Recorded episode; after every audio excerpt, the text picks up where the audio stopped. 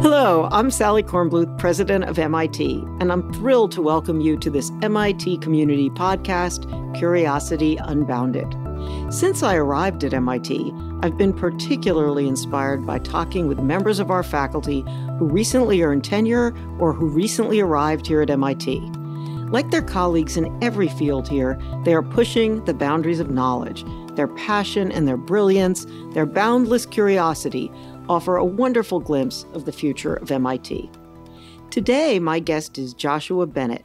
Joshua is a professor of literature and distinguished chair of the humanities at MIT. He's also an accomplished author and performer who brings his poetry alive both for his students and for those who've experienced his performances. Joshua, I'm excited to talk to you today. Thank you for being here. Of course. Thanks for having me. You wear multiple hats here. You're a professor, you're an artist, you're a performer. Do you identify with one of those more than the others? It's a great question. I mean, the professor part is the most recent sort of addition to my coterie of hats. I, I love that that image. That's great. But uh, I've been an artist my entire life. You know, my mother still has a uh, shoebox full of my poems from when I was four and five years old under her bed in her new home in Cortlandt Manor, New York. And when I was a little boy, my whole family would gather around me after church. I would improvise these sermons uh, for 30 to 40 minutes, and they would do the whole thing, the whole sort of congregational performance. They would say amen and clap and it was kind of incredible. And, and I knew from that stage, you know, that uh, I had a voice and I had a critical viewpoint uh, and that I could step out in the world and uh, perform and still come out on the other end alive, which is a pretty incredible lesson for a four year old. So, what, what kind of things were you opining on as a four year old? I mean, Jonah was my favorite, I think, figure from the biblical tradition. And I always loved whales and animals. I mean, my dissertation was on animals. And I realize now that that kind of bright line has always been there. So, Jonah was a big one for me. Uh, Samson was big, and then Joshua, you know, my my, my namesake. The there idea you go. That, that music could break down walls, I thought was pretty incredible. There you go. I always used to laugh at my own children doing very complicated skits together. Together yeah. Oh, or amazing. with their friends. Wow. so so same idea. You sort of you manifest your traits very early on. Sure sure sure. And i mean my big sister taught me to read and she did that through a kind of dramatization right? So my grandmother was a cosmetologist and so my sister would take wigs from her salon oh, wow. and we would have the wigs and the costumes and the whole thing and that's how i entered literature you know was through performance. And oh, so that's fantastic. yeah that's always been a, a big part of my life the, the artistry Looking at your website, your CV, your many, many accomplishments, what does success feel like for you? Do you feel like you're successful now? Oh, wow. That's quite the second question. Let me, let me mull for a second. I feel successful. I feel like I've achieved most of what I set out to achieve professionally, actually, which is an incredible feeling. I just turned 35 over the weekend. But honestly, I think I measure success differently now as a father and as a community member. Um, I first came to MIT eight years ago as a SHASS predoctoral fellow and uh, sort of just fallen in love with being here in Massachusetts. And I'm trying to find new ways to contribute to the community. So I work with uh, the South Shore Conservatory, which does creative arts therapies with children, particularly children with disabilities. I love teaching here at MIT. My students, they sort of keep me on my toes and thinking of inventive ways to enter the classroom. But uh, yeah, I guess I'm measuring success differently these days in terms of how do I impact the people I love and the communities that they're a part of my son is turning three. And I think as soon as he was born, I realized, oh, yeah, he's part of a world full of children who have all sorts of dreams for the future that I have to help build. And so I think maybe in this next phase of my life, that's really what I'm trying to attend to the most is how to be successful in that realm of things. Yeah, that's really great. Uh, you know, if you like that second question, here's one that you'll really like. Do you have failures that you're proud of or that impacted you or that changed your direction? Oh, 100%. So the first time I got up at an open mic in college at the University of Pennsylvania, I completely forgot my poem. Oh, forgot wow. the entire excellent, thing. I excellent. practiced it a hundred times in the mirror. I got up. I maybe remembered the first two lines, and then I think I improvised maybe two or three more. you were rewriting the poem in oh, real yeah. time. I just pretended that it was a haiku, you know, the whole time. And then I sat down. And that taught me a great deal. One, that maybe I needed to actually run the poems hundreds of times in sort of everyday situations, right. which I have ever since. Wow. But it also taught me a sort of related lesson as to that lesson in, a, in the dining room when I was little, which was that uh, I didn't spontaneously combust. When I forgot right, the poem, right, right, right? I wasn't only as good as my best performance. And so in that way, that failure taught me that, okay, this is a part of my life, but it's not everything. And I don't have to measure my human value, I guess, against how good a particular performance goes. And so, you know, I'll perform at the White House about two years later, and I'm glad I had that lesson before I got there. So yeah, that was an instructive failure for me, for sure. Yeah, actually, speaking of that, that was Tamara's opus, correct? When you performed at the White House. And I did wonder watching it how you remember all of your poetry. And it Oh, does sound yeah. like you just go through it and through it and through it. Yeah, and what I tell my students who I teach performance is that if you can't do it in an everyday situation, you shouldn't necessarily bring it on stage. So if I can't recite a poem while I'm making breakfast, while I'm Oh, in the shower, interesting, while I'm on a jog, then I don't put it on stage, you know. And I think that's been a really helpful lesson thinking about the habits of your everyday life and just bring the poem into that. And if you can do a poem while, you know, you're doing cartwheel, you're good. Once you learn it, is it part of your library in your mind, or do you have to, you know, if you're going to perform the same poem two years later, Yeah. is it still in there? That's a great question. I mean, I've been on tour pretty consistently now for 15 years. And so there are old poems that I'll sometimes bring back Yes. into a show just to see if I've still got it. Yes. But even those, I run one or two times before I get on stage just because I think the moment you're too confident in it might be the moment you lose it. Maybe my parents put that in my head. I'll, I'll check yeah. in with them during family I like therapy this weekend. I like that. yeah, I still practice as much as I can. So, when you did uh, perform Tamara's Opus, which was a piece, as I understand it, for your deaf sister at the White House, you used sign language in a way that punctuated the words and really added to the overall impact of the piece.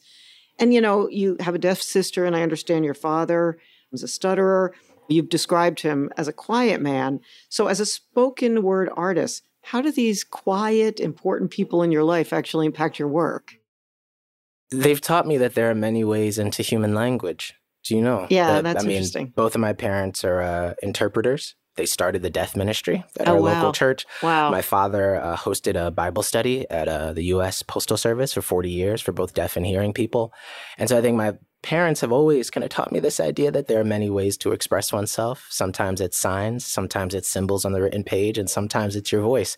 And that voice can be a quiet voice, that voice can be a booming voice. But all of those voices and modes of expression are valuable. Um, writing a children's book at the moment called The World is Full of Beautiful Quiet Things. oh, nice. And the whole premise is that, you know, there are so many quiet moments we take for granted, maybe like a handshake between friends, like the grass between our feet, the mountains. Uh, the world is full of quietness and it deserves to be cherished. So that was a major childhood lesson for me. That quietness is okay. We can meditate in quiet. We can learn in quiet. We can read quietly.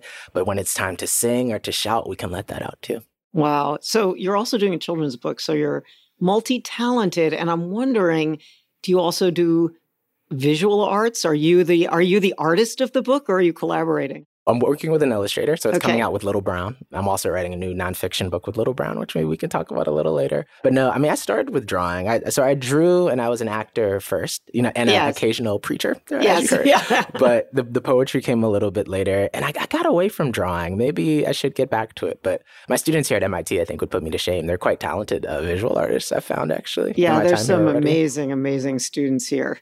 It, it's really amazing. So, talking about creativity, what's your opinion of AI assisted creativity? People use or try to use ChatGPT to write poetry.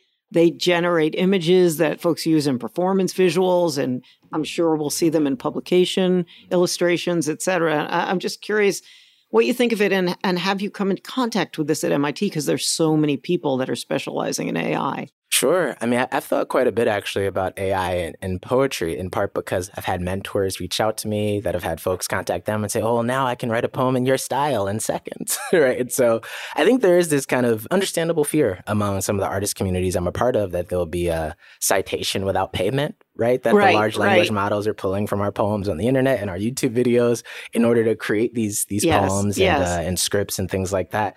So I understand that fear, but at the same time, I, I do think that there's a a really kind of radical potential actually for a human-centered AI practice where we can Yes. think about AI as an apprentice and collaborator uh, as opposed to as an adversary. So that's actually some of what I'm writing about now is thinking about the right to one's own voice in the age of AI and these kind of historical issues. Think about someone like Bessie Smith who had songs sold by Columbia Records after her death that she wasn't paid for during her life. And so in that case, the argument made was that her voice was kind of separate from her person. And I think in the age of AI, we need to actually think about how a voice is an inextricable part of one's personhood. Yes, so how do yes. we negotiate that together and uh, find ways to work with the AI to just enhance our reach, enhance Yes. our breadth, and bring more people in rather than thinking about it as uh, an instrument of exclusion.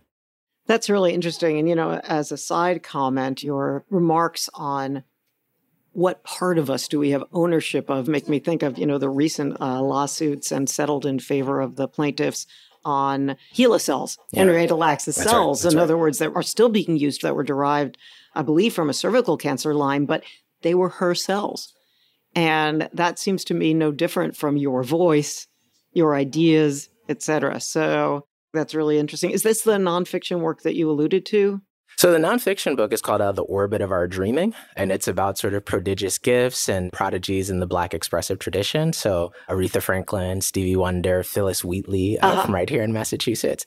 And I guess what I've been trying to think about is, uh, on the one hand, how these sort of Black communal institutions trained up students to think about giftedness in a very capacious way. So promise wasn't just a promissory note; it wasn't just what you could trade in on later to get Yes. a good job. But we all had gifts, right? That Right. were worthy of celebration. That could manifest in you being a child preacher like Baldwin or a stellar vocalist like Aretha. Or it could just manifest in you uh, being really good in that church play, you know, and everyone sort of standing up and, and clapping for you. So I'm thinking about that. And then the second major argument of the book is that uh, there's a temporal constraint on Prodigy that I think we should let go of. Uh, there are artists Right. like Bill Traylor who it wasn't until the 80s that he really started committing to visual art and then created, you know, 1500 kind of stellar works of art in a row. And so I'm trying to think about that. How do we think about prodigious gifts across the course of one's life and maybe open it up a bit to say, well, there are prodigious gifts all around us. Maybe we should expand our version of giftedness so we can have a bigger beloved community. Yeah, and there are people who, you know, have an inflection point in their lives that may be gifted in one arena and That's then right. suddenly completely change modalities. That's right. And that there's this blurred line too, I think, between um, you know, madness and virtuosity or Yes, yes. impairment and brilliance, right? So I, I think too in the book about kind of artists on the autism spectrum Yes, and yes. people like Alonzo Clemons who can just see a photograph and, and completely create an anatomically accurate sculpture. And he's he's had that talent, you know, he's expressed it since he was a toddler and had a severe head injury. So thinking too about how tragedy becomes a kind of transcendent beauty in ways that we can track and learn from. So that that's a lot of the new book. Oh, actually, that's that interesting. Yeah. Yeah, I remember actually when I was an undergraduate at Williams, the daughter of a faculty member who's now, you know, an adult, she's probably close to my age, named Jessy Park, who just was an exceptional artist. She was autistic, and I'm just still very taken by her art. I've come Sure. upon it years later, and it's just the detail and the precision that's part of the other aspects of autism That's right. is just remarkable. It means a great deal to me. You know, my, my younger brother's on the autism spectrum. So growing up to, it's this question of language once again, and really seeing Levi's gifts manifesting on these different ways. So in the beginning, it wasn't speech, it was drums, right? And his knowledge Oh, for uh, sort of memorizing the credits at the end of television shows. It just forces you to really reckon with both the opacity and breadth of the human mind. And to be patient, it changes the way you think about time. Yeah, right? like okay, he's not talking now, but maybe he will later, and maybe we don't see his strengths here, but we see it over here. We just have to look a lot closer. So that's a lot of what the book is about. What would it mean to be more patient with ourselves and with our precious children in order to create a world that has more room for all of us to thrive? So, how does that impact your teaching in the classroom? Sure. and how you tr- sort of treat your individual students because presumably you know in your area there's a, obviously a lot more room for individual creativity that's right. in the classroom than there might be in especially at the introductory level in an area where students really are just learning the principles learning the facts later they may be able to you know riff variations on the theme but i would assume from the very beginning you're seeing all sorts of manifestations of creativity in your students Oh, sure. So any student who's ever taken a college class with me has written poetry because I set aside about five to seven minutes at the beginning of each session for us to write from a shared prompt. You don't have to share it out. It's not graded, but you spend time sort of, I don't know, away from the velocity of, of everyday campus life. And you just have to sit with your thoughts, you know, and you write from the perspective of a number two pencil or a rain cloud Oh, or a funny. Yeah. rhinoceros. And perfect you find yourself in that imaginative space.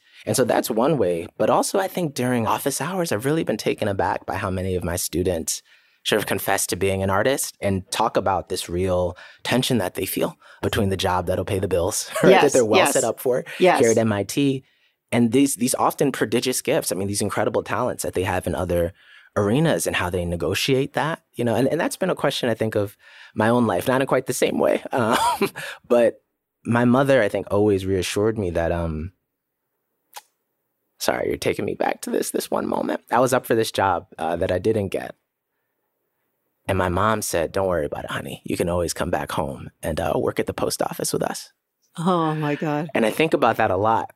In part because she pushed me so hard in school my whole life. And I thought, well, mom, if I could have came back to the post office, why'd I do all this? Right. But on the other hand, it was that um it wasn't about a dominant vision of excellence. Right. She just right. thought I liked school a lot. So she Right. said, okay, well, we're going to send you to the best schools you get into and you're going to work really hard because that has its, its own merits. But it wasn't about social cachet. Yes. It wasn't about elite status, right? It was about her son pursuing his gifts, you know, and uh, living a certain kind of life.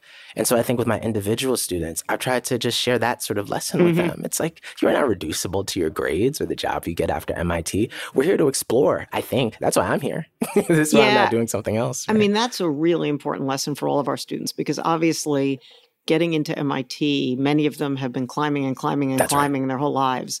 And, you know, they get here and we want them to grow personally and intellectually and to really reap all the benefits Sure. of being an MIT student without always feeling like you got to keep your eye on the prize. That's right. and so I think it's an important lesson. Yeah. One of the courses you teach here at MIT is called Reading Poetry, Social Poetics. And I Sure. also know that you're involved in this new African Diaspora Studies program. And I'm wondering what social function you think about poetry serving for African Americans, both historically and now. Ah, you asked this question at the perfect time. So, with my colleague at Harvard, Jesse McCarthy, we edit a book series for Penguin Classics called Minor Notes. And essentially, what we're doing is going back in time to dig in the crates and find sort of minor poets um, in the Very Black interesting. poetic tradition. And that's part and parcel of what I want to bring here to MIT. I think we have such incredibly talented students, faculty, and staff here. And I'm trying to just reach back into history and say, well, what are these voices we can recover who haven't been held up, right? Who besides, you know, Dunbar, Langston Hughes, Gwendolyn Brooks, we know some of their names, Mm-hmm. Yes. but what about, you know, George Moses Horton, you know, Angelina Weld Grimke? These poets we're coming back to now and finding that they had incredible work and incredible stories. I mean, George Moses Horton was enslaved. He was on the campus of the University of North Carolina at Chapel Hill.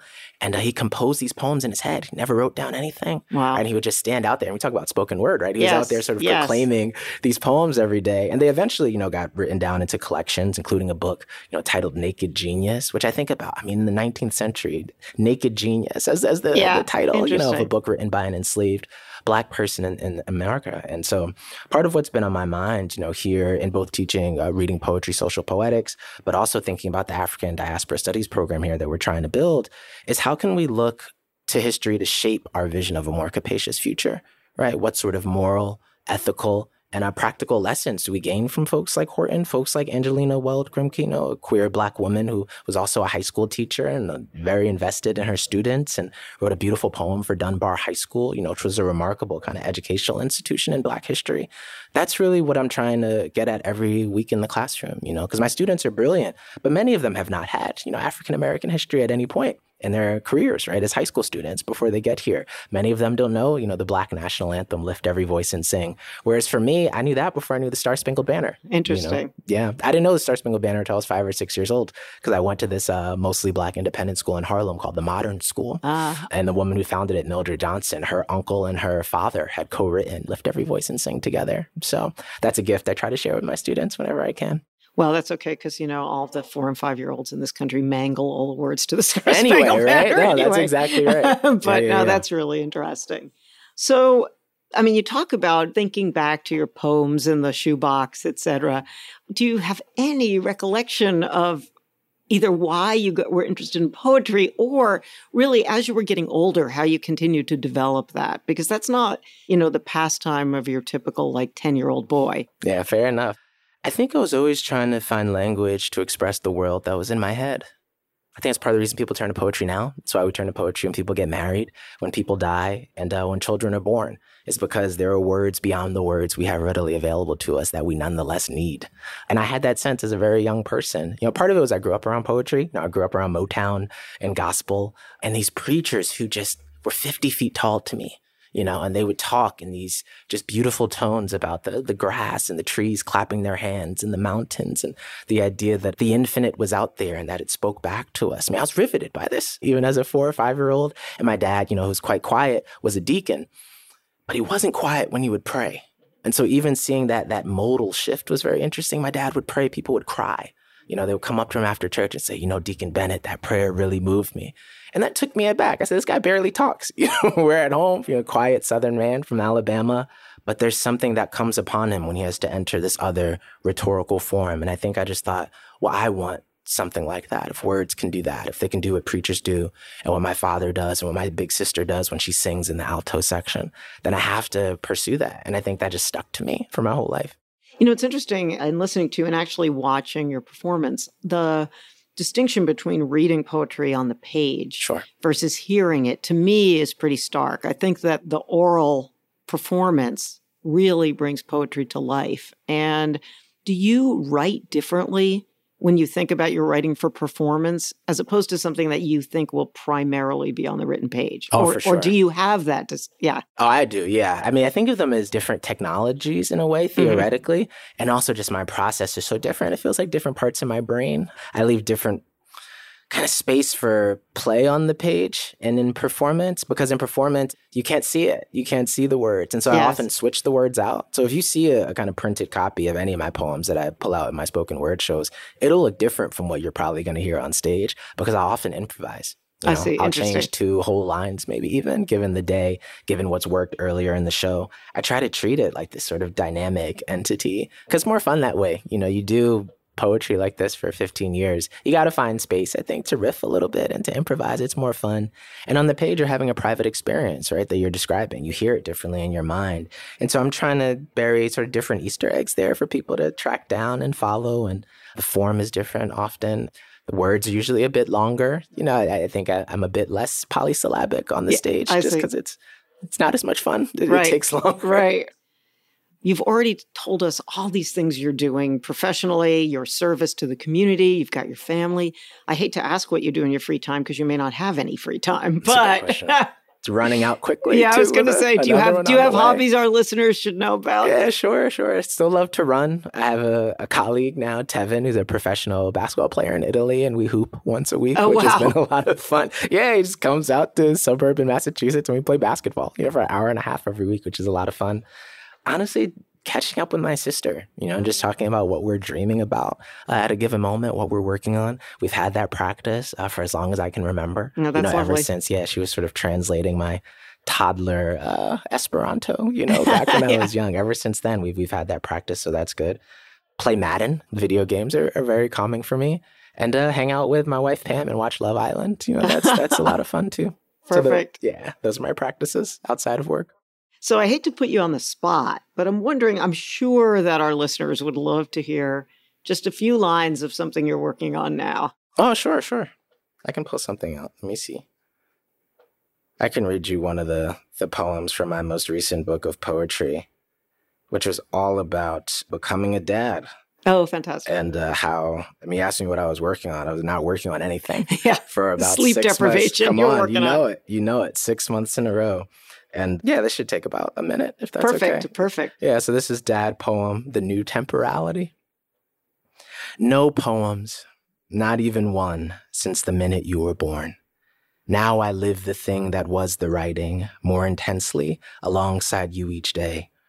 Hours blur and are measured only in feedings, naps just quick enough to not subtract from your later dreaming. Mom and I divide the night into shifts, dance through the fog of sleep deficits doctors say we won't feel the weight of until winter time. So what? Our home glows like a field of rushes, moonlight ensnared in their flaxen heads. Most early mornings with you are mine. We play the elevator game and improvise lyrics, rhyming August with raucous, florist, flawless.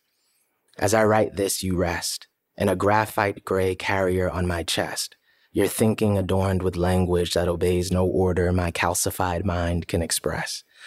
Tomorrow, I will do the thing where I make my voice sound like a trombone, and I hope you like it as much as you did today. There is no sorrow I can easily recall. I have consecrated my life. Oh, that is wonderful. Thank you. That gives lovely uh, insight into the kind of work you do and translating your kind of emotional experience into something that the reader or audience can see. It's wonderful. Thank you. I've really enjoyed this conversation hugely. And I really am grateful for your time. And I'm looking forward to seeing your spoken word work going forward. Oh, thank you so much. I appreciate that a ton. Fantastic. This is awesome.